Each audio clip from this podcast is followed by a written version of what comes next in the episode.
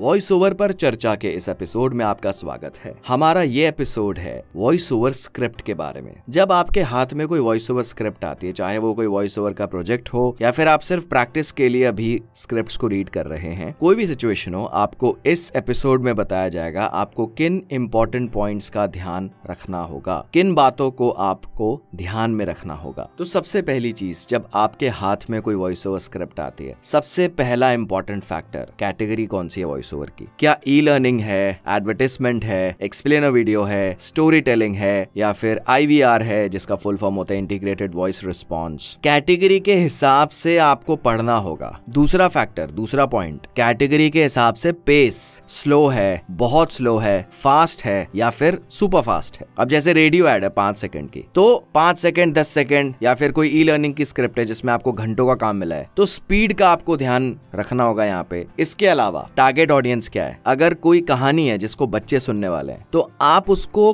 Cooperate style में read नहीं करने वाले हो। आप उसको एक्सप्रेशन के साथ स्लो जितना आप एक्सप्रेशन डाल सकते हो, जितनी आप स्क्रिप्ट में और जान डाल सकते हो। और हाँ एक और इम्पोर्टेंट चीज़, अगर कहानी में अलग अलग किरदार हैं कैरेक्टर्स हैं तो आप उसमें आवाज़ को अगर जितना बदल सकते हो, वो एक एडवांटेज होगी। तो यहाँ पे स्क्रिप्ट की कैटेगरी स्क्रिप्ट की पेस टारगेट ऑडियंस और इन सब के बीच सबसे इंपॉर्टेंट फैक्टर प्रोनाउंसिएशन उच्चारण, जिसका आपको ख्याल रखना ही होगा। इसके अलावा, किन शब्दों में आपको ज़्यादा भार डालना होगा? अब जैसे, एक एग्ज़ाम्पल के तौर पर मैं आपके सामने एक स्क्रिप्ट छोटी सी स्क्रिप्ट अगर मैं बात करता हूँ रेडियो एडवर्टिजमेंट की तो कुछ शब्द आते हैं जहाँ पे आपको एक्साइटमेंट ज़्यादा दिखानी होगी और कुछ ऐसे वर्ड्स है जिनमें आपको ज़्यादा भार डालना होगा। जैसे अगर आप कोई प्रोडक्ट के यूएसपीज यूनिक सेलिंग पॉइंट्स अगर आप उनको हाईलाइट करते हैं, कोई ऑफ़र हो तो आपको ज़्यादा एक्साइटमेंट दिखानी होगी। और इस सब के चलते हुए एक और चीज़ एक्सप्रेशन एक्साइटेड डरा हुआ एक्सप्रेशन हैप्पी एक्सप्रेशन आप खुश हो, ये भी इंपॉर्टेंट है। अब जैसे एक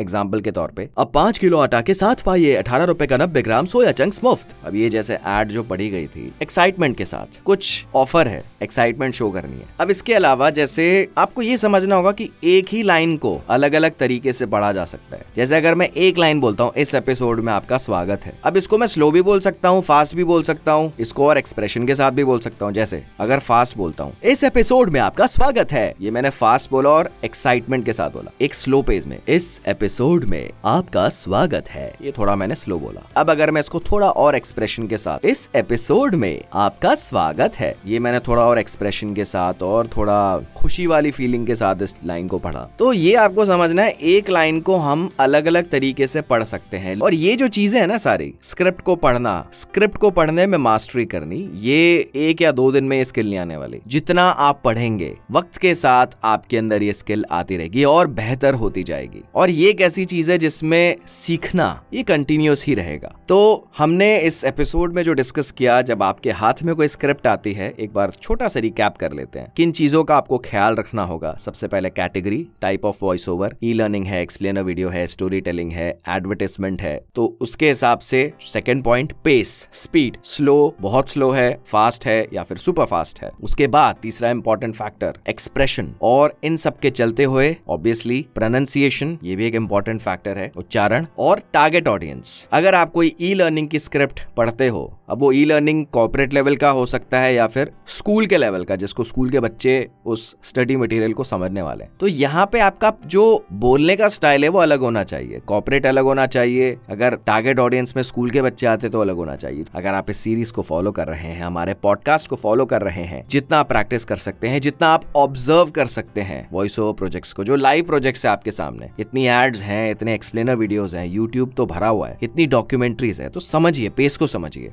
एक एक शब्द में कैसे जान डालनी है, उसको समझिए। क्योंकि वॉइस ओवर पे जब बात आती है ना स्क्रिप्ट रीडिंग स्क्रिप्ट रीडिंग की अगर बात करें तो कहानी यहीं से शुरू होती है और यहीं पे आके खत्म होती है। इस पे आपको पकड़ बनानी होगी। अगर इस पे आपने पकड़ नहीं बनाई तो चाहे आप जितनी मर्ज़ी इन्वेस्टमेंट कर लो, आप माइक खरीद लो सेटअप बना लो, अपना होम सेटअप डेवलप कर लो स्टूडियो इसके अलावा आप अपने आप को मार्केट कर लो, कुछ भी कर लो प्रोजेक्ट्स नहीं मिलेंगे। अगर आप इसमें पकड़ नहीं बनाओगे तो आप इस पॉडकास्ट के साथ बने रहिए, जिसका नाम है वॉइस ओवर पर चर्चा। हम जल्द आएँगे अपने नए एपिसोड्स के साथ।